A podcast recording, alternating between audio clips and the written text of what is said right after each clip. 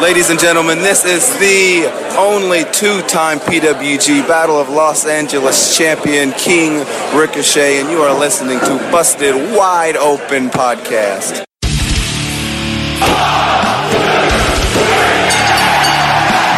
You're listening to the Busted Wide Open Podcast, dropping the elbow on the hottest topics in sports entertainment and the world of professional wrestling. With your hosts, Nick Howell and Sir Ian Dangerous. Coming to you from the Orbital Jigsaw Network Arena in sunny Southern California.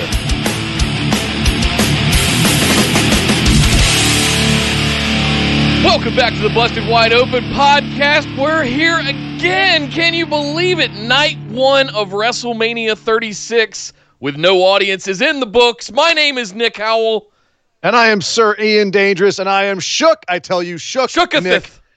I am shooketh because... there were some things tonight that I did not see coming. Nope. The matches I thought that I was going to lose out on were not the matches I lost out on. They swerved me. Woo. They swerved us all. And in fact, I think the biggest swerve, Nick, might have been that it was actually, all things considered, a pretty entertaining show. I'm not mad at it. I'm not mad at it either. Like a couple of missteps, you could say. Obviously, the lack of an audience was always going to be a factor, and it was going to be a bit of a bummer. But even given that, up against the wall, circumstances what they were, it was still a pretty damn entertaining show. Yeah, and I think that anyone who was watching it, unless you paid, $60 or $100 or whatever, I think you probably felt like you got your money's worth. If you paid that and you didn't get the network for free for 30 days, or you didn't get it for $10, I can't help you. I'm sorry. I don't know what to tell you. But yes, Nick, let's talk about night one. We had a whole bunch of drama in the pick'ems. We had a very wonderful Discord chat. Over there, there's a lot to talk about, plus the matches themselves. Do you want to do a little housekeeping and then get into it? What do you think? Yeah, just real quick, guys. BWOpodcast.com has all of our links for everything. Make sure you're in the discussion group with the rest of the phenomenal ones over on Facebook. Make sure you're in our Discord server for all the live chats all throughout the week, and especially for tomorrow night for night two. If night one was any indication of how lively things are going to be tomorrow night as we get towards the end of this, you're going to want to be in there for night two. Follow us on Instagram and Twitter at BWO Podcast, and you can find exclusive rewards over at patreon.com/BWO. If you're here on YouTube, all of those links are down in the description below. But yes, Ian, let's not drag this out. Let's get right into what we thought about night one of WrestleMania 36.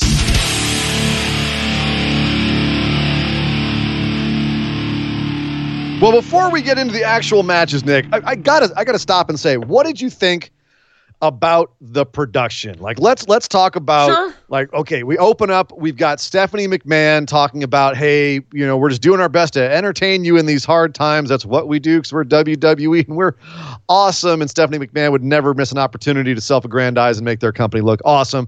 We had America the Beautiful.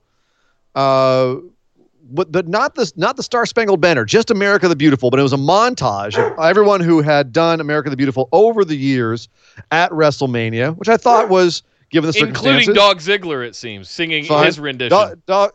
Yeah, he was mad that he's a patriot. He was mad that they didn't do the Star-Spangled Banner. They only did America the Beautiful. I understand, Dolph Ziggler. Yeah, I know that he can't even salute, and he's that patriotic. There's two questions there. One, let's talk about the Stephanie McMahon thing first, right at the top. Look, she didn't do anything that I wouldn't expect any chief brand officer of any other multi-billion-dollar company to do. She got up there. She touted things. Here's the situation we're faced with. We're going to do the best we can. We've put on a great show for you.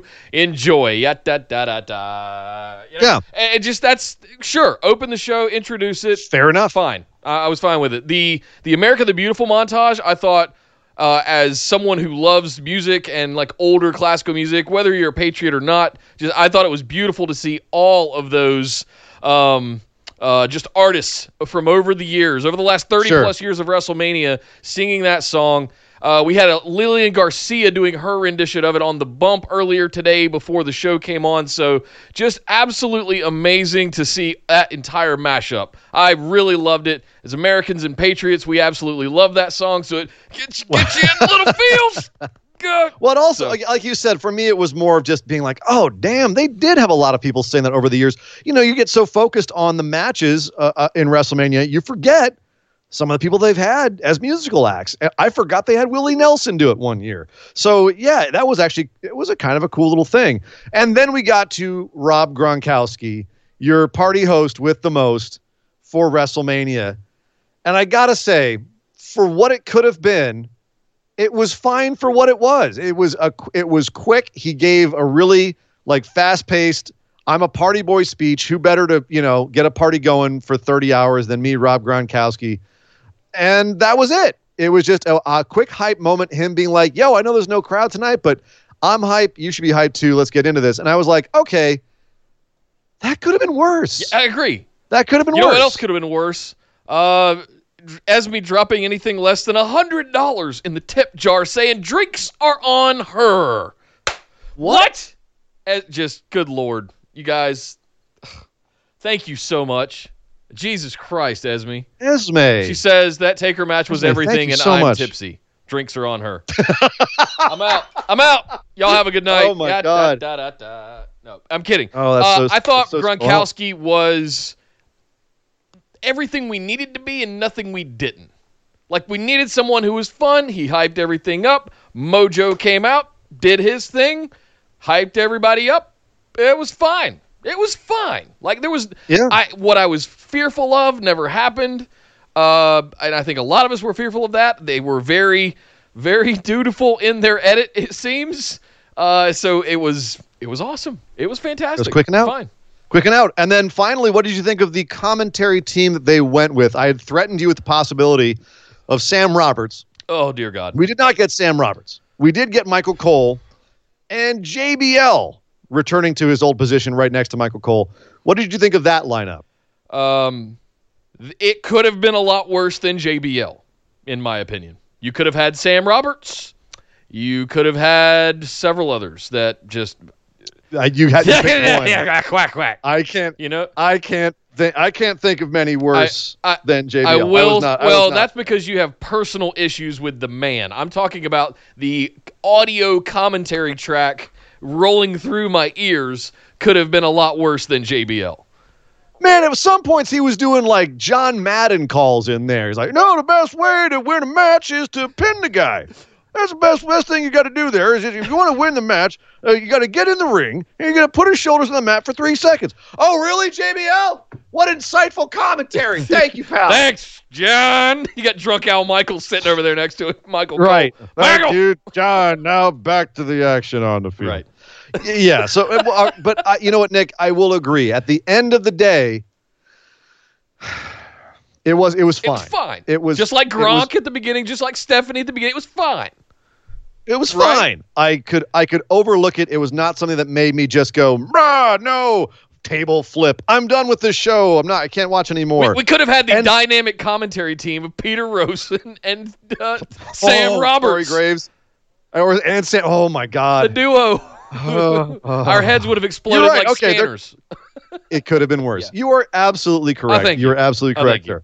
So let's talk about the show, which also could have been worse. And the pre-show match could have been worse. Cesaro versus Drew Gulak setting up, which, by the way, a pre-show match with very little stakes, but at the same time, there is a story element to it that's going to matter later on in the show. I appreciated that. Me too. The match ultimately meant nothing except for, you know, the very precious momentum. But at the same time, it was still, you know, it was like, hey, you know, later on the show, we have a match that these guys are going to be involved in. So for me, that was actually the smart kind of pre-show match. It's the appetizer that whets your palate for something later on in the show. You go, oh, now I can't wait to see how this works out later. And to be clear, this was a bit of a swerve as well because Cesaro ultimately ends up beating Drew Gulak in another theme for these guys. Okay. A match that both of them could have done so much more. And we got some really cool stuff in this match. Both these guys extremely technically gifted, as we all know. We even had a very cool spot where Cesaro did an airplane spin on his shoulders and even dropped his hands at one point. It was doing the airplane spin with no hands on Gulak, which he ended up pinning him after. It just kept spinning. I just kept going. I don't know who to credit more for that, Gulak or Cesaro, but Both of both equally. There was also some leaping catches that Drew did that were just really cool, very very smooth, very cat-like, and not to get silly, but they were very much like Bear! And he got Cesaro. It was actually a very nice match, but you could tell these guys are coasting, given what they're both technically capable of. But at the same time, that wasn't the point of the match. The point of the match was to whet our appetite for the show, get us invested, and also make us go, all right, well, I can't wait to see what happens later in the Daniel Bryan, Sami Zayn match with both of these guys at ringside. So in that sense, I thought it was fine. Yeah. It was more than fine for me. I think that we've wanted to see these two kind of get their hands on each other for some time. And the fact that they did it on a pre-show match, a lot of people could go, rabble, why is this on the pre-show, blah, blah, blah, wrestling. But we got to see it. And I think it's the fact that it's loosely adjunct to what's going on with Shinsuke Nakamura, Sami Zayn, and all the other things, like, we might get to see more of that. So I'm not mad at it. I like how it turned out. I thought it was kind of an indication of what would come later in the night, and I was really mad at my pick when I saw it. Same.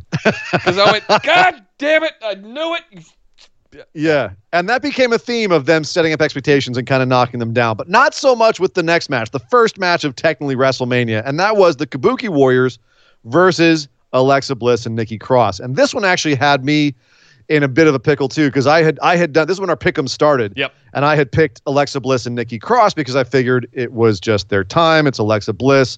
They haven't really done anything with Asuka and Kairi. They seem to have more for Asuka to do solo. It just didn't seem like it was working out having the tag champs be the Kabuki Warriors. Unfortunately, I think it has less to do with the Kabuki Warriors themselves and more to do with there just not being a damn division. Right. But that's neither here nor there. At the end of the day, I thought the titles were going to change hands here. And had there been a crowd, and this had been first, I would have said, oh, absolutely the faces are winning because you want to start off with a hype match and get the crowd in a good mood. But the fact that there was no crowd made me go, I don't know what this is going to be. I will say this. Out of all the matches that I saw, this one, they did the best job of all four of them in the ring and the commentary, all being vocal, being loud, being excessive. There weren't a lot, and being that this was the first match of the main show, there wasn't a lot of silence. We heard a lot of dead spots of silence later on in later matches. This one we did not, and I was, you put Nikki Cross and Asuka in the same ring together, and they're going to fill the dead space pretty quickly with their voices. You know what else is going to fill up is the tip jar tonight, because Jacob Uhas put 24-20 into it, saying that 24-2 for Taker's Mania record.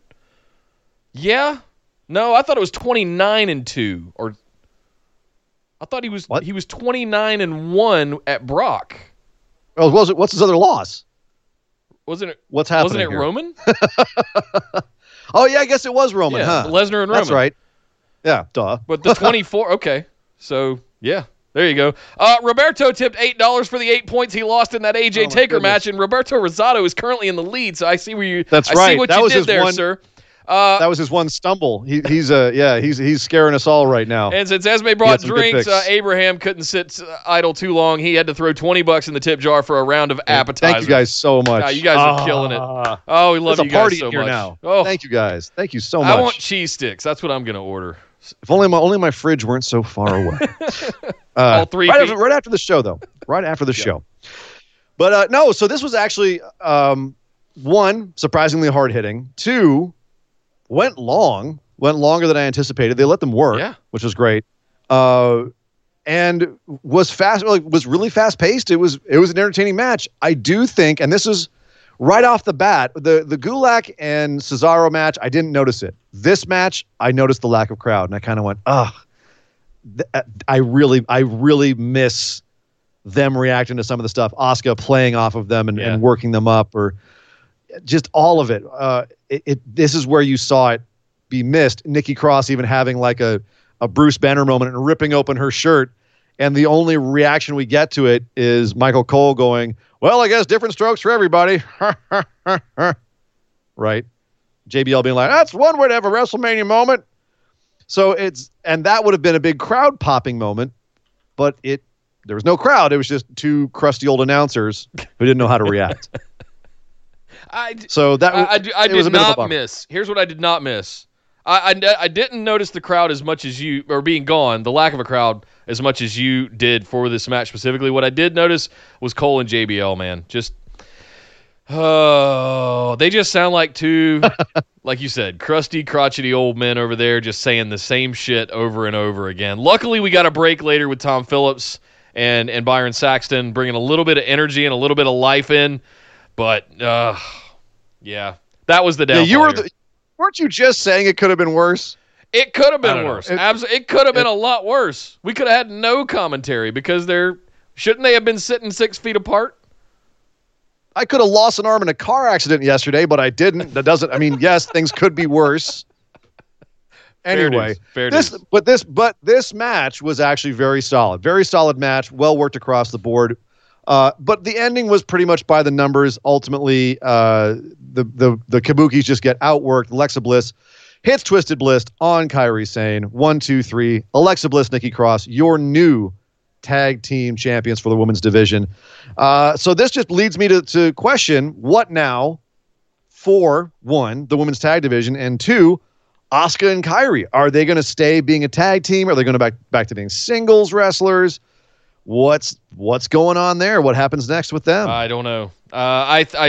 Listen, I wasn't expecting to see Kairi. One of the reasons I made the pick, one of my strategery reasons why I picked Bliss and Cross, was because I was uncertain about Kairi's status. And frankly, I kind of want to see Asuka do more single stuff at the top of the women's division. So in a self-serving kind of way, that was one of the reasons I wanted the Kabukis to drop the titles over to Bliss and Cross, because it frees up both of those concerns. And so I think this is the right move. I think it's to be determined. Let's get past Raw and see what happens next week. What's the plan? Yeah, I mean, now we're loosely hearing rumors that they have secretly been taping stuff to pump them up for the next few weeks at least. So I did hear that rumor today during the day. Yeah, which would make sense given that they probably heard that the lockdown was coming and tried to scramble some stuff as quickly as they can. No, I'm sure the government told them that it was coming. Right. Whether or not that's going to be satisfying for us is a whole other story. Yeah. And speaking of satisfying for us, the next match was Elias versus King Corbin. I obviously made that transition ironically because this match was the match I don't think anybody really cared for, and they gave them a good, 15, 17 minutes to work? Yep. This was a full-length match between King Corbin and Elias. And Nick, goddammit, I'm not going to lie, it kind of over-delivered, but it's probably because I had zero expectations. Well, you had no expectation of Elias coming out at all. Like, we were talking contingency plans for the pick'ems about, like, right. What does Elias, what do we do? Do we just call it a wash? And then Elias actually comes out after Baron tells him to call for the forfeit. Which, he comes out. He's been dropped 15 feet on the concrete floor. There's no way he can be here tonight. Baron Corbin's out there. He's calling for the match to be forfeited. He's going to win. But Elias is here. He's struggling out of the back. He's still going to be here. And he's taped up slightly with some kinesio tape on one shoulder. Yeah. It was 4 days ago, too. The magical healing powers of 4 days is amazing, you know? Oh, sure. So. Just a little bit of apple pie and some cortisone. He's fine. Right. So, it's... But that being said, it was a very WWE-style match, and it was fine for what it was. Like, it was... I was actually, for the most... Like, I wasn't terribly invested, but at the same time, at no point was I sitting there going, God, this is so bad. These guys don't know how to work, et cetera. It's like, it was fine. It was fine. I don't know if it deserved to be a WrestleMania match. No. But no way in hell. You know what I mean? That was my only problem with it, is this is a match you'd see on, like, Backlash. Let's be clear. You know? Okay, Backlash, yes. I was going to say, you wouldn't see it on Raw. They're not giving these two guys 17 minutes on Raw to work. But yes, I could see this at a lesser pay-per-view. A WrestleMania match, not so much. But again, I don't know what else would you have put on this card other than this match. I mean, they were scraping to find matches at the end to make it a show that was, quote-unquote, too big for one night, which is a statement we'll get into. Otis Dozovich has a match on this WrestleMania card. You know what? Right. Baron Corbin and Elias are okay. With a good story. I'm not knocking it. Yeah. But what I'm saying is uncertain times lead to uncertain outcomes. And like what we're getting these two nights is what it is, frankly. There is no explanation for it. I'm happy that they were able to deliver a WrestleMania to us. I know there's a lot of people out there that say, oh, they should have postponed it. Oh, they should have put it off. Oh, they should have canceled it this year. Whatever. Oh, they should have held it anyway. Well, I think they're doing kind of the best of all of those worlds, and it turned out all right. In my opinion, I was very pleasantly surprised with the delivery of the show tonight overall. So yeah, I'm not going to sit here and pick apart matches like that of whether or not Elias and King Corbin deserved 17 minutes or not, you know? If this had actually happened in front of 100 or 80,000, 100,000 people, I think we would have said, like, this is ridiculous. This is part of this whole thing. In this format, it didn't seem so out of place. So I'll give you that. One thing that was unexpected, I guess at least for you, was Elias picking up the win. The face coming back to have a nice feel-good win. You had called King Corbin to take this one, so I picked up a little one there. But I did not pick up the next one, and neither did you, because the next match was Becky Lynch versus Shayna Baszler, a match where we both said it's pretty much just fait accompli. You've got to put this on. You've got to strap Shayna Baszler. You have to end Becky's reign. You have to give Becky someone to fight upwards against. You have to stop Becky's momentum so she's not just this invincible Roman Reigns style character. You have to have someone in the division who is terrifying. Now that you've neutered Asuka, you had Shayna Baszler go through Elimination Chamber and murder your entire Raw women's division. But that's not what they did, Nick. Nope. That's not what they did at all. I have zero explanation here other than Becky Lesnar. I don't know what else to do here. You know, what I think is that Vince has cooled on Shayna Baszler, and that was the rumor that I've heard is Vince has actually cooled on Shayna, on her presentation, how she wrestles. Like, he's not a fan of Shayna Baszler is what I've heard, and this actually unfortunately tends to underline that, and that's really a bummer because she comes across as legitimate in a division where a lot of people don't. Yep. And the unfortunate thing is that they went out, like, by the time that you were halfway through this match, and I was sitting there going, Shayna just destroyed the rest of the women's division in a matter of seconds in the Elimination Chamber. Everybody who came out, even Asuka, she murdered. And now, a month later, she and Becky are going to have a competitive match. They're going to, like, Becky and she are going to trade blows. She's not going to be able to take out Becky right, like, immediately. Okay, fine. Becky's better than every other woman in the division. Okay, cool. As long as Shayna wins. Shayna didn't win. Shayna hit Becky against the table. She beat the crap out of her. She tried to choke her out. She got her in her own armbar submission. And yet, Becky still got that, like, shoulder rollover that has cost Shayna so many matches. It's cost her against Kairi Sane. It's cost her against Ember Moon. Yep. That seems to be, like, her weakness is that move. And I like the history, at least, that's the move she's kind of weak to. Like, okay, cool. But this is the wrong time to have Shayna get beat. This was the time you needed Shayna to win and then have Becky fight back. I don't know what the plan here was, unless it's true that Vince is cooled on Shayna, or if it's true that Ronda is supposed to come back at SummerSlam. Or Nia, but Nick, you're the one speaking that evil into existence right now by staring at your Nia Jax shrine. Yeah, no. That's on you, buddy. No. That's on you. I'm in the same camp as Vince, is cooling on Shayna, actually. I think I've been pretty vocal about this, guys. You've been cool on Becky. I've been cool on Becky as well. Look, I'm bored with one finisher move, one move of doom. That's not the performer's fault. That's the booking fault. That's the style of wrestling that they're doing. What I liked about this match was that they came out swinging at each other and borderline shoot fighting each other. And it was a great, like, nice. That was awesome. You get everything connecting. Yeah, but then it was just they were running around in circles into who can get who into the Kirifuda clutch or an armbar first, and that's when it just lost me. And I was just like, "Yep, this is exactly what I'm talking about." I don't know if this is scripted work or what's happening, but I mean, we've seen examples of what happens either in other promotions or even in WWE during these uncertain times when people are just allowed to go. And I don't understand, man. I don't understand the hype. Becky's great on the mic. I'm kind of meh with the rest of it. What do you want, man? Who is there right now that you're like, yes, I need? These are the women. Who are the ones you would put at the top of the division then, if not the ones that are at the top? Who you got that would fill those shoes? Asuka. Can't cut a promo.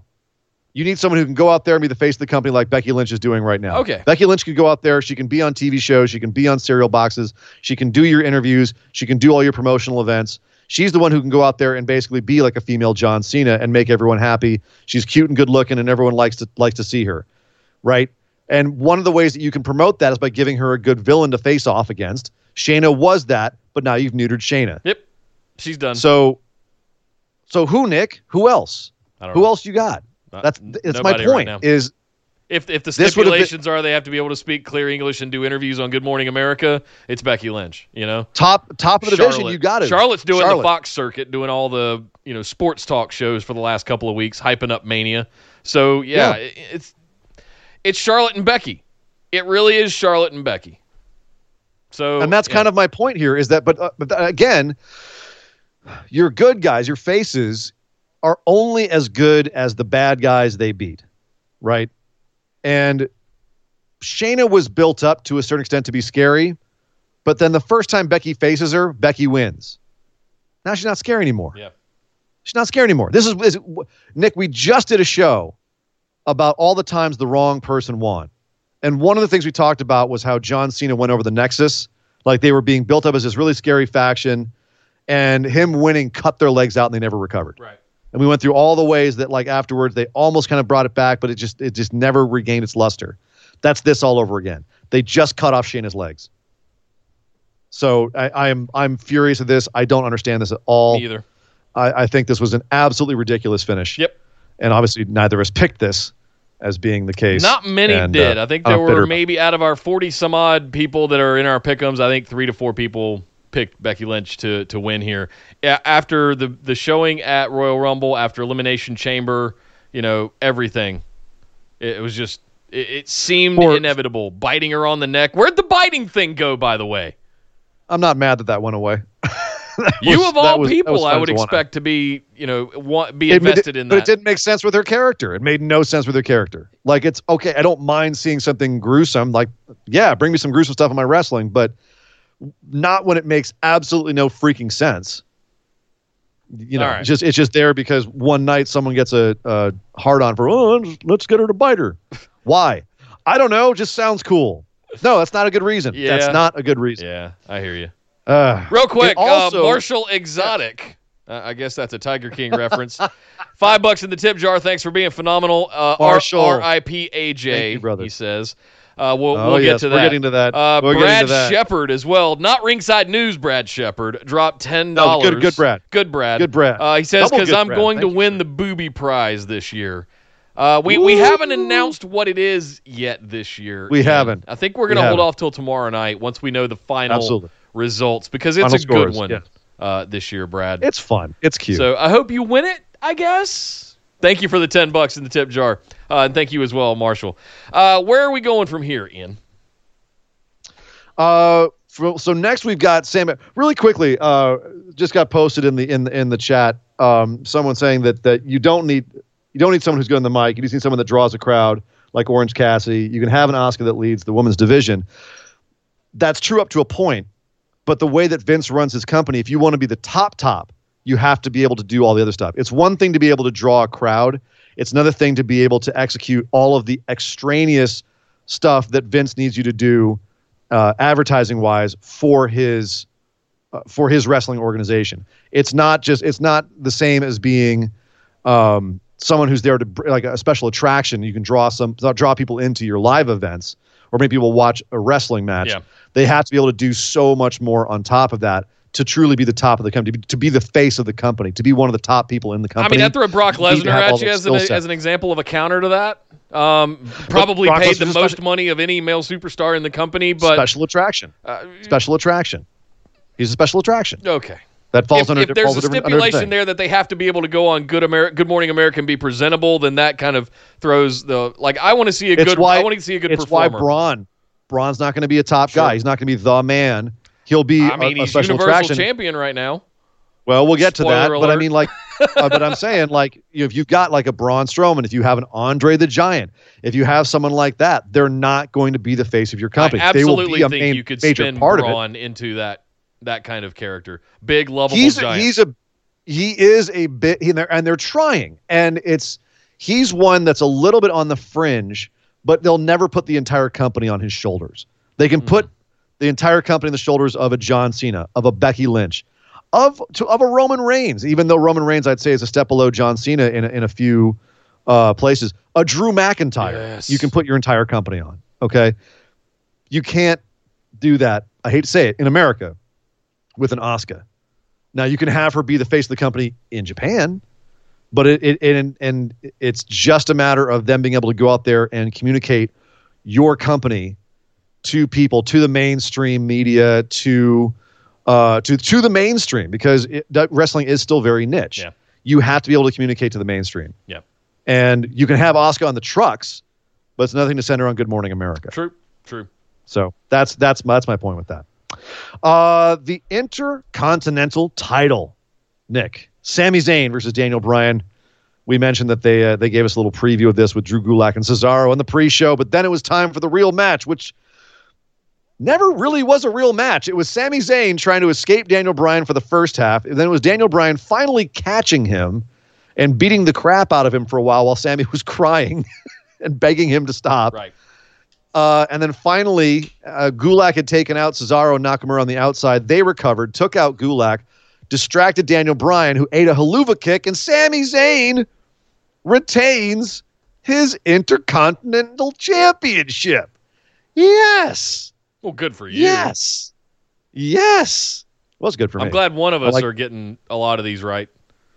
Nick, I'm having trouble being upset about this, frankly.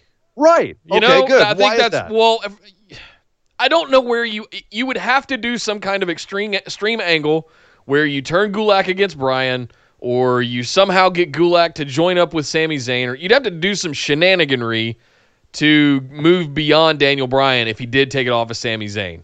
Back and forth a couple times, whatever. Whiz bang, end up at SummerSlam somehow. But you have to do some wizardry there. I think keeping it on Sami Zayn is actually really smart because, one, he's one of the best things that's been going with his interviews, some of the matches that we're getting with Shin. Like, who would have ever thought we'd see Daniel Bryan, Shinsuke Nakamura? Regardless of whether it's a crowd or not, like I was very excited about seeing that match this week. And I think there's potential there for even more of these. So I'm not terribly mad at it. Yes, I picked Daniel Bryan. Looking back on it, I'd probably pick Daniel Bryan again because I see the upside there.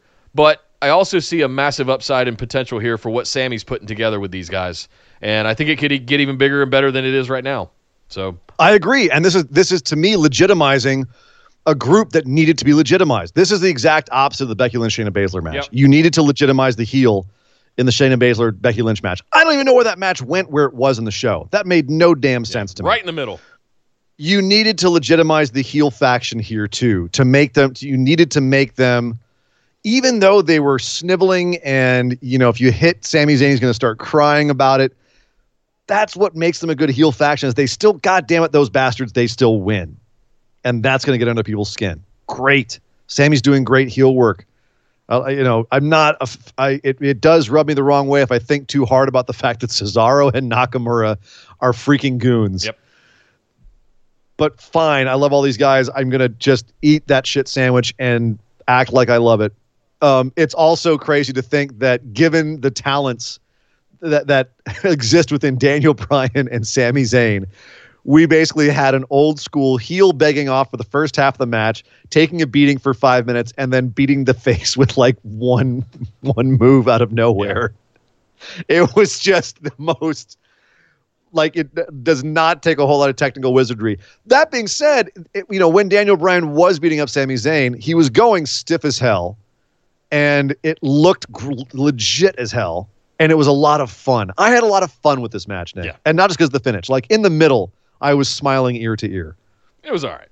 So it was good. It was fine. A little soured by the fact that I didn't pick. You're right. And like I said at the beginning, had to do it all over again, I probably would have picked Daniel Bryan again. Yeah, and I would have been scared that Sami wouldn't have won as well, yep. Because I saw this going either way. It was in the middle of my bets. Yep. But I think that was the right decision. I think it was the right decision because Daniel Bryan can eat a loss and still be okay. We know he was screwed. And Sami Zayn and the artist collective, whatever they're calling it, they needed the win to legitimize. So I thought this was the right decision. Call it the Rebellion or something like that. Give it a cool anti-establishment kind of name. Why make it cool? Why not make it just kind of annoying, like Artist Collective? I don't know. Because he's going to go because it just doesn't fit on a postcard, you know? The Artist Collective. It's like the Nightmare Collective. No. Sorry. All right. Let's get to what I think was the highlight of the night. One of them. So we had some breaking news literally 17 seconds before the show started. Miz was sick or injured, actually, is what McKenzie said on The Bump today, this afternoon, before the kickoff show. And to that end, we ended up, instead of having a triple threat tag team match, we ended up having one representative from each of those three tag teams in a triple threat match, ladder match, for the tag team titles. Okay? Which, by the way, they knew about because they pre-taped this. They knew Miz wasn't going to be here for this match. They still advertised it as a tag team championship match with the tag teams all the way up till yesterday. This was a tag match till yesterday, even though they've known for a long time. Meltzer has been reporting this for a while, but they still stubbornly were going into this saying, no, it's a tag team match. I mean, which WWE already gets enough guff for doing bait and switch stuff with their shows. This was egregious because we all know this is pre-taped. Yep. They knew. And frankly, if you told us outright Miz was sick or injured a while ago or whatever, or if you'd shot an angle on Friday for that, explaining it, I think it would have been better. Because at the end of the day, you've got freaking John Morrison, Jimmy Uso, and Kofi Kingston in a ladder match. I don't care if it's for the tag titles. I don't care if it's for the 24/7 European 7-Eleven North, South, East, West on I-49 title. I'm going to watch that match and I'm going to enjoy it. And damn it, I sure did, because this was nuts. Same. These boys went out like there was a crowd of 80,000 out there. They were doing bumps like they were getting paid by the stitch. This was fantastic. It was awesome. But, I mean, not to beat around the bush too much, but the ending was also interesting because I don't know. I've seen them sometimes unclip the whole thing. Normally they just grab the Velcro straps or the snaps and rip them off like that. But why the carabiner unhook instead of just ripping the tag titles off? Well, we kind of got both. This whole thing ended up in a scrum between the three guys at the top of the ladders. Jimmy Uso went up and unhooked the carabiner, which let the whole thing go, and all three of them were fighting over it. Jimmy shoves John Morrison, and as he's Nesty plunging backwards, grabs the tails of the titles and unvelcros them and takes them down with him. The best time to have Velcro titles. Right. Bada bing, bada boom, Miz and Morrison retain. I echo everything you said. This was fantastic. They seemed like they just did not care that there was nobody in the audience. They still went out there and did the exact same match they would have done either way, and I applaud them for it. It was fantastic. The ending was a nice little button at the end for all of that. So I loved it. It was basically like, and it's funny to say this, that it was a standard ladder match because it's all the bumps you normally see, guys getting crushed on the ladders, guys getting ladders thrown at them. But it's still, every time you see it, it's shocking and it's jarring. And I thought it also worked in this format because they were able to edit it afterwards. Sometimes Morrison's parkour moves, like his flips and whatnot, when he's hitting people, it tends to look like you're being lightly brushed by a daffodil as opposed to like an actual like impactful move. And they were able to edit some of those. He had one like spinning, it almost looked like a spiral tap of some sort off the top of the post onto Jimmy Uso, who was lying on a ladder that was spread across the ropes. And you could tell that if they hadn't cut it at exactly that moment, it would have looked like he was giving him a little nice peck on the cheek as he was going by. Right. So a breeze blew by. So that actually worked. Yeah, right. Hey, Jimmy, here comes my move. What was that? I don't know. My chest hair ruffled. I'll tell you what that was. So it was Alex, a.k.a. Ken Pachi, dropping $7 in the tip jar. Thank you saying, thanks, my guys. Mania was awesome, and you and all the Discord chat made it even better. That's why we do it. Thank you. We love the Discord. We love the live chats. And thank you to everybody that was in there for making it live. It's not just us. Oh, absolutely. Yes. Yeah, it was a lot of fun. So Miz and Morrison retained the SmackDown Tag Team Championships, which is exactly really what we all wanted anyway. Yeah. It's not only is it what we wanted, it's what you and I both called, but it's also the only thing that makes sense if it's not really a tag match. Are you going to have New Day or Usos win it, and then they're running around with tag titles they didn't really face a tag team for? Agreed. That, I mean, that would, for faces, to, if a heel team had done that, you'd go, okay, it's a reason to hate them. If a face team does it and they're like, yeah, we're the tag champs, it's kind of a dark cloud over their reign. They're hey-haying and ho-hoing in the chat right now. Just of course they are. Did you see the music video at the beginning of WrestleMania on the pre-show? The new music video they have out? And ears were subjected to it, yes. Hot fire. Johnny Drip Drip. It's so bad. It's so amazing. No more. It's one of the in most amazingly dad ironic dad joke. It's there just to piss you off and make you just go, oh my God, I know you know this is bad. You know what you're doing. Yeah. You know that you're doing something bad. Stop it. Right. Stop it. And they're like, no, we got a whole other verse. Wait for it. Oh, I love it. I hope we end up with that on Spotify with a WWE music release or something like that. I don't know if I would ever listen to it again, but I bet there's a lot of people that would. Torture your friends with it. Exactly. That's for sure. This match definitely overperformed. And it's funny because we kind of realized it was going to as soon as they walked out. We kind of did the math. We're like, wait, Morrison, Kofi, and Jimmy, and wait, crap, this match could be awesome. And then it was really good. Yep. The next match was also really good, and surprised me because I thought it wasn't good at first. And that was Seth Rollins and Kevin Owens, who fought in what can only be described as a match straight off of Monday Night Raw, mm-hmm. until Seth got himself DQ'd. And gave Kevin Owens the victory by hitting Kevin Owens with the ring bell. DQ finish. And we thought that was it. And we were like, well, that was kind of a kind of a nothing match, which is kind of there. But then the good stuff happened. Kevin Owens, still recovering in the ring, grabs a microphone, and while he's still propping himself on the ropes, screams at Seth, who came out in what I can only describe as his white Messiah Power Ranger outfit to the ring. Screams at Seth, really, is that how you want it to go down? Is that how you want your WrestleMania to go down? Why don't you come back and fight me? Do it for real. Let's do this no DQ.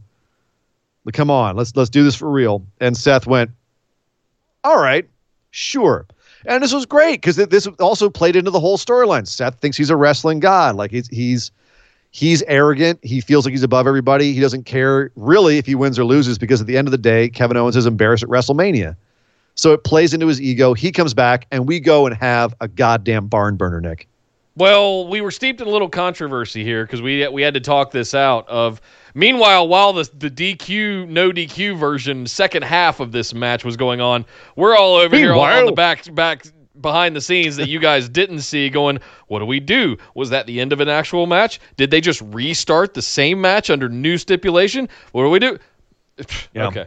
I missed part of the second half of this match because I was too busy with you just going talking to Ann Larson. Oh, God, Owens is coming off the sign. Wait, how did he get up on the sign? Owens is on the WrestleMania sign. He's going on to Seth Rollins on the desk. Oh, my God. I have to go back and watch that one later tonight. I want to watch the Triple Threat again, and I want to watch this match again, and I want to watch the second half of this match. Where they started getting gnarly. Yep. It turned out really good. Yep. They saved it, and it's almost like the first half was intentionally, I'm not going to say underwhelming, but intentionally they left stuff out there so that they could go to the next level in the second half. And I think that they nailed that. Yeah. So should we? The question now is, should we give double points for people that actually picked Owens? No, and this is why. Because the way that it's actually going to be registered in the books, if this were actually a sporting event, it's a match that was DQ'd but restarted under no DQ rules. So it's still one match. Gotcha. Right? They restarted the match. So if they had been timing it, for example, if there was a timekeeper in WWE, he would have just restarted the stopwatch. Gotcha. So it's still the same match. Okay. Kayfabe. Well, we both picked Owens to win, so by the time we got done arguing about what to do about it, Owens pinned him again anyway, and it was done. I'm like, well, all right, glad we wasted that 20 minutes screwing around doing nothing. I got three texts at the same time. It was like, never mind. Yep. Nothing to see here. This is not the solution you're looking for. Right. It was fine. So what happens now? Is Kevin Owens done with Seth Rollins? Is this feud done? Can Seth move on to somebody else? Should he move on to somebody else? I guess is more the thing that we can answer. What do you think? I mean, I personally think that this feud should be like, this was good. This is it. Done. Moving on. Seth, go bother somebody else. Seth's whole Messiah thing started with KO getting attacked behind the van, and KO just got his redemption by beating him at WrestleMania. That's a nice big old fat ribbon tied on that story, and I don't want to mess with it anymore. It's going to be a great one to look back on. If this Seth heel turn really does continue to deliver, and we see this through for another 6 to 12 months. Mm-hmm. It could be a really good move for Seth, and I think this will be a nice part of that overall story. We need to find somebody else. Where's Buddy? Where's AOP? We need that back. Right. Buddy's sick, from what I understand. AOP's out with an injury, so they're gone for up to 8-9 months. Seth Rollins' little cadre of dudes has been devastated. He's going to find a new flock. No kidding. But that's the thing is, what's Seth going to do now that he doesn't have a flock? Who else is he going to get into his group? And then who's he going to go after next? If not KO, if this doesn't continue, who does he go for on Monday Night Raw? That's really the question, I think. And there's not a ton of options at the top of my head that I think would be interesting for him to face off against. But this feud's been going on for so long, it should be over now. And this is why we both picked KO to win this. Neither of us saw what was happening next. Goldberg versus Braun Strowman for the Universal Championship. We figured this was just going to be a sacrificial lamb to Goldberg. Quick and out. Done. Goldberg just beat the damn Fiend. The guy who ate 100 curb stomps and, ate a sledgehammer to the face and still sat up afterwards. Goldberg beat that guy. Well, guess who beat Goldberg in 2 minutes and 11 seconds? Braun Strowman. And I thought what was funny here, Nick, is he ate a bunch of spears. Braun Strowman ate a bunch of spears. And then when Goldberg went for the finishing, he kicked out of 3 spears. Goldberg hit him with another spear. He goes to give him the jackhammer, which I thought was funny because we were all, like everyone in the Discord, everybody around was saying, there's no way he's getting him up in the jackhammer. Right. We were saying that since they announced this match. What's he going to do? Jackhammer Braun Strowman? He went for it, and he paid for it because Braun Strowman got him up into the power slam. Power slammed him like, 4 or 5 times? Yep. 4 total. 4 total power slams. 1, 2, 3. Braun Strowman is your new Universal Champion. What? In a matter of weeks, Braun Strowman has gone from being the mock of WrestleMania by winning the Raw Tag Championships with a 12-year-old named Nicholas to Intercontinental Champion and Universal Champion. And Intercontinental Champion, and then dropped it within a month back to Sami Zayn. Weeks. It was and then he goes and beats Goldberg clean as a whistle. I'm still, we're doing this right after WrestleMania happened. Yep. So I'm still finding words for this. Yep. Aside from 4-letter ones. Because I had all my money. This is my big money was right here. If I put all my money on Goldberg. If the revelations of first of all, Braun, please stop posting on social media what you've been doing. You were saying he's going to get punished. Yeah, I was expecting that. Right.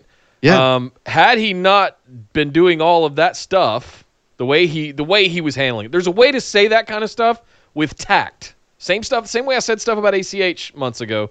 There's a way to say what he wants to say and share your opinions with a little bit more tact. Don't be a dick, right? Had none of that happened, I would have been over the moon excited and happy for Braun here, but that's tainted. Yeah, you took Braun off of your mic stand, didn't you? It takes my respect away. He's hanging out over there with the PS4. But he's over there. He's in timeout. Yeah, you guys can see him right over there on the edge of the screen. But we need to have a conversation, North Carolina. You were just handed a very prominent position. Ian and I just got done with an exchange for about 5 minutes talking about people that could carry the weight of the company and be the face of the company. Yeah. You just got handed one of the top titles in the company. You have a very good demeanor about yourself and can carry yourself very well. And you're a big level, and you got a big voice, and you got a southern accent, right? You could do everything that we laid out that you that you think you could do. Seems like he's great with kids. Every time I see him doing stuff with kids, like they're just looking up at him like, who is this gigantic mountain of meat? And he's looking at them like, don't worry, little buddy, I'm not going to eat you. I'm not going to squeeze you. Yeah, look, I can play with toys too. Woo! Right, but here's the thing. Don't Seth Rollins yourself. Don't talk yourself out of a job. Don't talk yourself into a heel turn like Seth did. Right? Where you run your mouth on social media and people start souring on you, and then all they can do is turn you heel. You're no longer the face of the company, like Seth. And you're all of a sudden you're in the middle of WrestleMania Night 1 having a non-title match with Kevin Owens. No disrespect to Kevin Owens. Damn, dude. But congratulations on your championship victory over Goldberg, who you're getting the Fiend rub from. Make it worth it. Use it. Do something with it. I am so upset at the Universal Championship booking for the last 9 months now because of this. Yep. And this is, I mean, you couldn't have Goldberg hold on to it till SummerSlam? I don't understand this. It was now the time. Now is the time you're going to sort of coronate Braun Strowman. Is it for real? I don't take this seriously. I can't take them coronating Braun Strowman here seriously. Because they've been so rubber bandy with him before. Yeah. This just seems like such a fluke. Marshall, get out of my head, because my crazy Nick booking tinfoil hat was going back to this leading to something at SummerSlam with Fiend and Braun Strowman. And they do have history. And they've got history with the Wyatt family, the black sheep stuff that plays. I wouldn't be mad at it. Yeah. I wouldn't be mad at it. Yeah. I mean, that is a better story than anything to do with Goldberg. Exactly. It just sucks. It just sucks they had to drop Goldberg in here when they did, and we had to get what we got. I was very disappointed in this outcome in theory, but that being said, they could make this into something good down the road. It just happened, so it's still sore. Sorry, Nick. Now, I want to throw this out there because it was not mentioned once that I saw in the Discord during the conversation. Where are you at, Sir Ian Dangerous, on the fact that this was supposed to be Roman Reigns? Would you have had the same outcome with Roman taking it off of him? I think that's what we all agree. I would have picked Roman to win it. That's the thing. That's what I mean. I thought Goldberg was taking this because it wasn't Roman, and they weren't going to have anyone take Goldberg's heat but Roman. And I definitely didn't think it was going to be Braun. Braun has been sacrificed before, a situation where people couldn't pull out, like they couldn't pull it off. They stuck Braun Strowman in there to eat the pin. You know, we were just talking about how he did it to Brock twice in 1 year. Yeah. So this was shocking to me. Yep. What if it was Roman? I would have picked Roman. I would have expected this. Yep. The fact that it's Braun Strowman and they've been so wishy-washy with his booking is what makes me go, what? What? What? Yep. Totally caught me by surprise. Like I said, I put my highest bet on this match. I was certain Goldberg was taking this. This swerved me hard. This is starting to be a recurring theme for you, by the way. You were certain. What's that? You were certain that I was certain. I can't fault you for that. You were certain. What the hell are you going to say? You were certain Lesnar was going to run the gamut from the first position at Royal Rumble. Given what Brock Lesnar had done over the previous few years, you're going to bring that back up again? That old chestnut? What, from 2 months ago? Yes. Right. It's now an old chestnut. It's been two old pay-per-views. We have short attention spans. You've had a good time the last few years ribbing me every single pay-per-view about my crazy picks. Every now and then I get to throw one back at you. If you take our overall score, who's won more? Like, how many times have you beat me at a pay-per-view? That's irrelevant.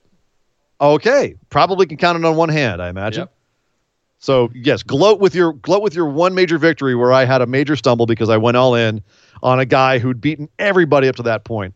And I did it again here. You're right. I bet on an unstoppable force who was shockingly stopped by an Sasha Banks immovable object. Like Ricochet's arm on his testes. Oh my God. I'm talking about Goldberg and Braun now, sir. Get back. Come on. I thought this match was over in a minute. I ran my clock, too, just in case something happened, just as a backup. And I was looking down, and Strowman ate, like, 4 spears within the first minute. And I was like, well, okay, that's done already, I guess. All right, we're out of here. Yep. And I would have been fine with that. I've been like, all right. That's kind of what we all expected it to be. That's why everybody picked Goldberg. Squashy squash. Yep. And then Braun got run up, and I had 4 minutes for this match. I thought they were going to talk more, but more breathing through their nostrils and grunting. But there wasn't. It ended up being a whole 2 minutes, 11 seconds.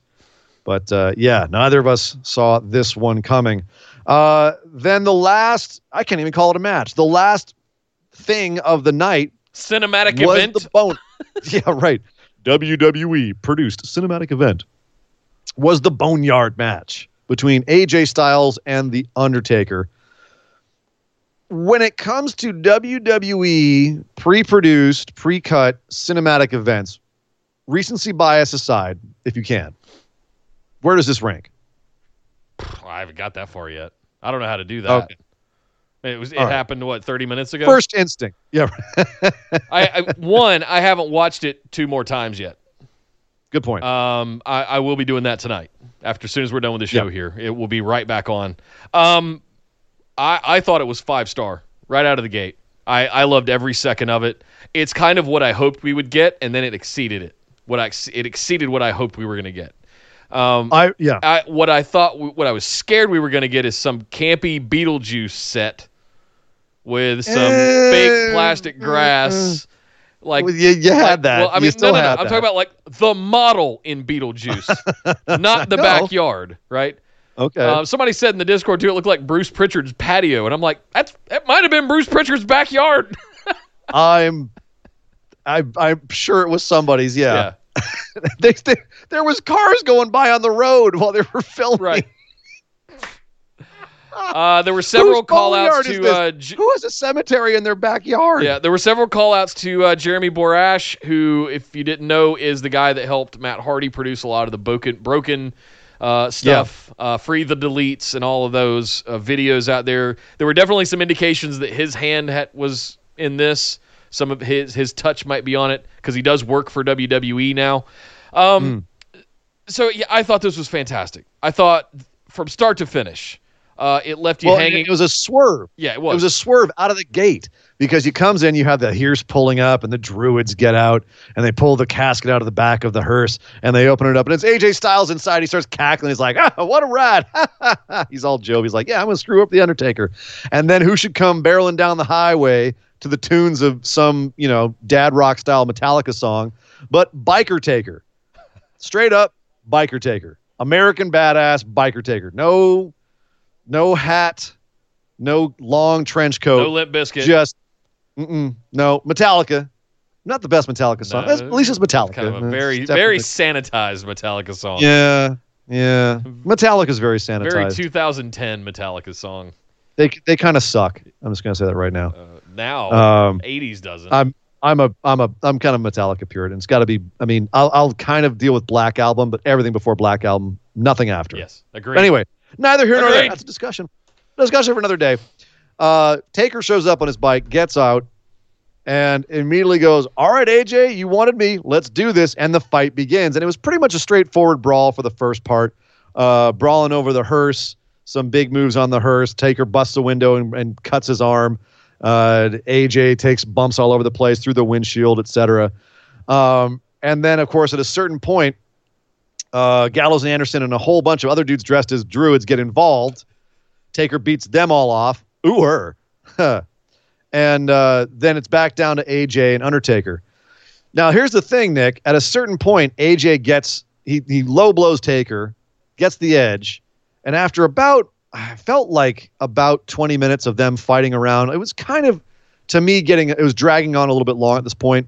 Because it's just, there's only so long I can watch two guys beat each other up without any storyline in a cinematic way. There's got to be something more that happens. It was starting to get a little long in the tooth.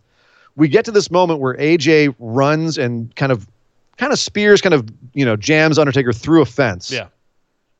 And Undertaker's lying there gasping on the ground. Like he can barely breathe. And AJ stands back up and is like, is that all you got, old man? Is that all you have left? Really? Maybe it is time for you to be done. Maybe it's time for you to hang everything up. And he grabs a shovel, and Taker's kind of wheezing, and he's kind of crawling towards this grave that's nearby. And AJ smashes him over the back with the shovel, and Undertaker falls into the grave. And at that moment, everyone in our Discord chat and myself were all like, "Dang, is this the end of Undertaker? Is this how he goes out? I thought it was. Is this it? The final burial, right? Like much like we had the final deletion, final burial. And it would have been it would have been a very poetic, evocative way to do it. Yeah. And they could have done it, and I would have been like, all right, cool, I get it. And I don't think I would have been as satisfied, but I would have still been fine with it because of the way that they executed. I've been like, all right. And it was well done, and it was emotional. Like, Taker really looked like he was just done. And so AJ goes and gets in the tractor that's nearby and gets ready, the dump truck, gets ready to dump the dirt into the grave because this is a buried alive match, I guess. Another way of saying buried alive. And then, as he's sitting there ready to bury Taker, the light goes up behind him, and silhouetted and underlit is Taker, totally fine and looking goddamn terrifying, and we all pooped our pants. And then Taker began to beat AJ from pillar to post, chased him up onto a balcony or like a the rooftop of the edge of the shed, beat up Carl Anderson and Luke Gallows again, murdered Carl Anderson with a tombstone, scared AJ because he had flames bursting up from the other side of the roof, ultimately grabs AJ and choke slams him off this damn thing onto a pile of wood. AJ's down there dead. Taker grabs him, brings him over by the grave. AJ starts pleading for his life. Please don't bury me. Please don't bury me. Taker says, no, man, you put up a good fight. Starts hugging him, patting him on the back. Like, you put up a good fight. I'm not going to bury you. So many people didn't give me the fight you gave. I'm not going to bury you. Takes two steps away from him, kicks him into the grave. AJ Styles in the grave. Taker just goes up nonchalantly into the tractor. Boom. Buries him alive. And drives off, pulls off some of that lovely plastic foliage you were talking about, Nick. Yeah. Pulls that off of the gravestone over above the grave, which says AJ Styles 1977 to 2020. Taker gets back on his bike and drives off to the sound of Metallica with a little WWE logo in the corner. And that was your Boneyard match. God damn, fantastic. I like my favorite bit of it that you overstepped was when AJ was laying there and Taker was talking after he'd been chokeslammed down onto the wood off the building. He was saying, "Say my wife's name again. Tell me how old am I? Tell me how old I am again. Yeah, you want to apologize now? Yeah. What do you want? Say what you want to apologize for. There was a lot of patter in this that was very fun. Fantastic. There was a lot of patter that was very good. There's a little like brutal moments where AJ punching Undertaker in the face, and he like pulls away and he kind of just jerks in his hand. He goes, "You made me break my own damn finger." Like a bunch of little things like that that were just great little nuances to this as well. So yeah, I mean. Overall, I'm trying to think of a WWE pre-produced thing that was as good as this. I'm having trouble. This has got to be it's got to be in the contention for one of the tops. Yeah. Like this was for what it was. I'm not trying to compare this with a movie. For what it was great. It was great. It made Taker look like he's goddamn terrifying. This made Taker look like a god. It was 20 minutes long, and it was better than any of the Marine movies they've made. I'm just saying. Oh, man, come on, man. That's how Miz bought his house. Leave him alone. Hey, no, it's not. He signed a big deal with USA. You know what I mean. Come on, man. Anyway. Let me have the damn... But okay, so what did you think? I like the fact that this showed that even though he's... "Quote unquote, Mark." AJ was like breaking down the fourth wall. He's like, "Oh, you're just Mark Calloway. You're hopping in hot tubs with tigers with your wife." Undertaker's like, "Sure, man. Yeah, I'll let you believe that." And then when Mark Calloway can't take it, Undertaker's going to kick your ass. That was good stuff. Good myth making. I'm not sure I'm okay with Biker Taker coming back yet. I think that was one of my questions. One hang up that I need to. Why not? Why not? And that's my question is because do you feel like this is definitively he can only be Biker Taker from now on, or do you feel like he can do either and now he's, in a sense, unified his gimmicks? Do you see what I'm saying? You can be Biker Taker and be Dead Man Taker at the same time because he kind of did both in this match. Well, yeah.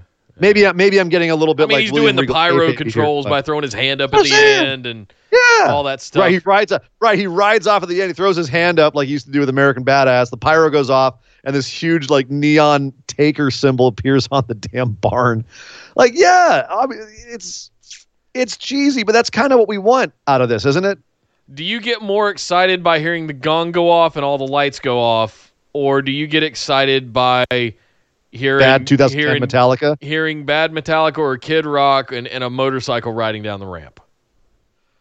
The gong, but we've had that for a long time. And with this one, we had both the gong and the Metallica.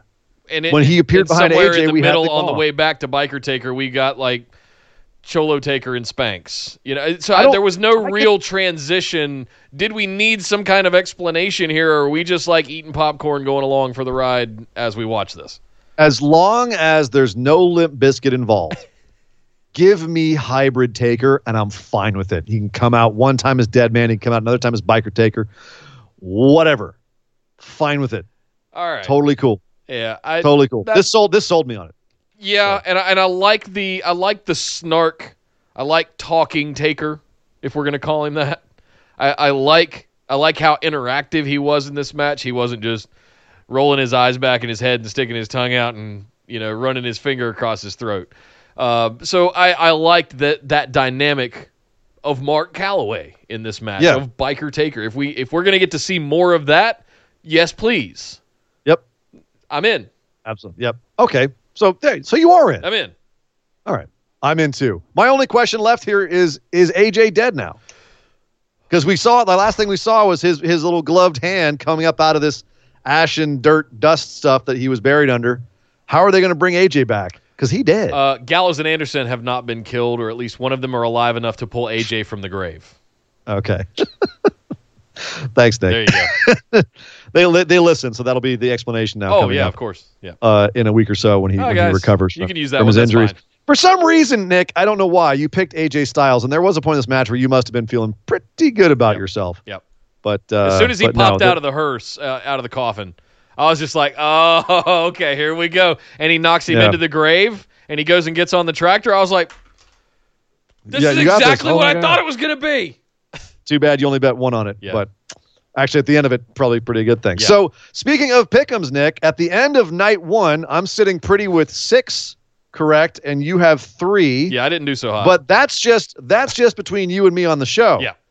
Because there's also the Patrons Pick'ems Challenge going on, and the Going in Raw Busted Wide Open Challenge, all of which is going on at the same time. Yes. And I'm here to tell you that it is still anybody's game. It is the I'm looking at the numbers right now.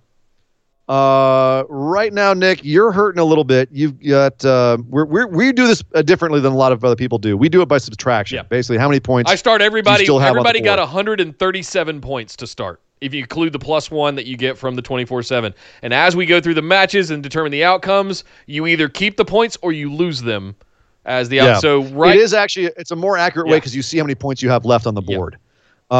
So this is actually a more accurate way of telling you who's in front, as opposed to adding them up, which doesn't tell you how many points the people still have to get. Exactly. So that is actually this is actually a more accurate way of determining who is ahead.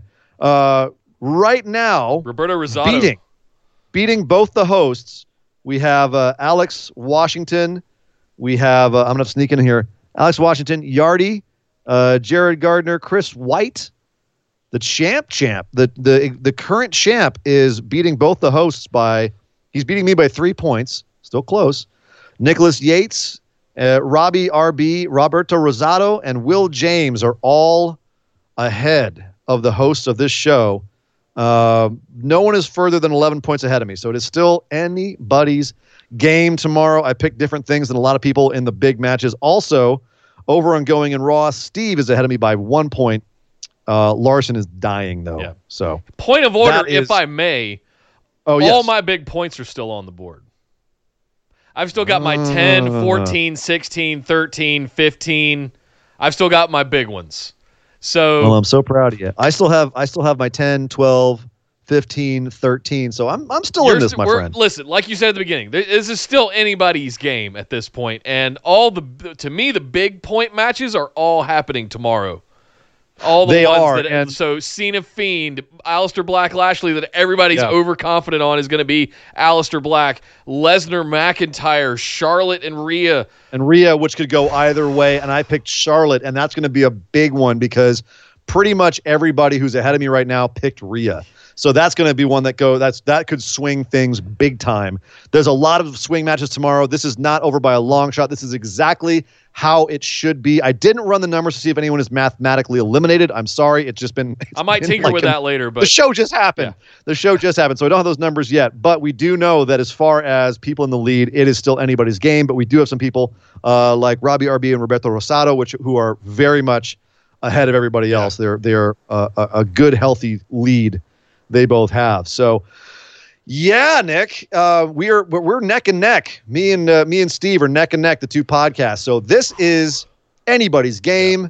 Tomorrow's going to be all the big matches for WrestleMania, man. Tomorrow's when we're getting a lot of the marquee matches. They did make this kind of an appetizer night tonight, which I thought was a little telling. But, yeah, tomorrow we have Otis versus Dolph Ziggler. We have Aleister Black versus Bobby Lashley. We have John Cena versus Bray Wyatt. Edge versus Randy Orton. We have Street Profits versus Angel Garza and Austin Theory. We have Rhea Ripley versus Charlotte Flair. We have Bayley versus Sasha versus Naomi versus Lacey Evans versus Tamina, the SmackDown Women's Championship. And we have Brock Lesnar versus Drew McIntyre. It should also be noted that tonight Mojo Rawley did pick up the 24/7 championship over R-Truth, but he did have to shove Gronk off of it to do it. So my prediction that Mojo would walk out of here as a 24/7 champ, I should have done for night one. Damn it. Because it wouldn't have worked out well that way. We couldn't have had two. We could have done an additional plus one for who was the champ at the end. That would have just been a mess. Let me have my moment, Howell. That was just a moment. R-Truth's going to have it by the end of night two, and by the end anyway. It's not going to matter. You're out. Yeah, I think at this point, I think you're right. Yeah, Gronk might get it for night two for a good portion of it, and R-Truth's going to sneak up. He'll take it from Mojo, and then R-Truth's going to... Yeah, that's how it's going to... Those two are going to start bickering, and R-Truth's going to sneak in and take it from both of them. So R-Truth's going to have it by the end of night two tomorrow night, and everybody's going to get an extra point except for you. And you get a 24/7 championship, and you get a 24/7 championship, and... But, yeah, so, Nick, a big night one for WrestleMania, and even bigger night two coming up tomorrow. It's all over the place with the Patrons Pick'ems Challenge. It's still anybody's game. It's a madhouse. You guys were awesome in the Discord chat. Come join us tomorrow. We will be doing Discord tomorrow for WrestleMania. No show pre-WrestleMania tomorrow, but we will be doing a show after, very similar to this, at I guess 7:30 tomorrow, too, because even though WrestleMania is too big for one night, it is still going to be the same length combined as WrestleMania was last year on one night. Do that math, WWE. Right.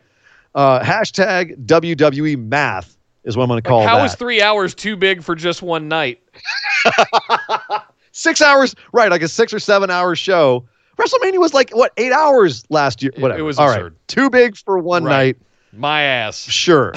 All I know is I still have some energy after WrestleMania night one. Yeah. As opposed to after WrestleMania for 8 hours, I have no energy. You know what? I'm not mad at it, though. We got to do this show. I'm going to get to go back and rewatch some matches. I got time to get this up. Yeah. You know, there's a lot to do. I got a lot of free. It's not even midnight yet. I got all kinds of time. Oh, it's only 8:45 here. And that's because we ran long on this. Yeah. So there you go. Nick, that's it for night one. Everybody, thank you for listening. Yep. Thank you for joining us in the chat. It's a healthy chat over there. Love you guys. Thank you for showing up. Thank you to everybody who threw us a little coinage in the tip jar. That is always appreciated, and it helps us so immensely. I can't even express to you. It's hard to put into words amazing. How awesome it is. Thank you guys so much. Come over and guys are amazing. Find us on Facebook, bwopodcast.com. All the links are down in the description below on YouTube, but make sure you're in the Discord for tomorrow night for night two of WrestleMania. And immediately after WrestleMania, we will be right back here at youtube.com/BustedWideOpen to break down night two and the overall outcomes of WrestleMania. But my name is Nick Howell. You can find me on Twitter at DataCenterDude. That is Dog Ziggler. He is at Dog Ziggler, and I am Sir Ian Dangerous. You can find me on Twitter at Sir Ian. Bye-bye, God! This show is part of the Orbital Jigsaw Network. For more episodes, subscribe to us on iTunes, Google Play, or Stitcher Radio. For details and show notes from each episode, check us out, orbitaljigsaw.com.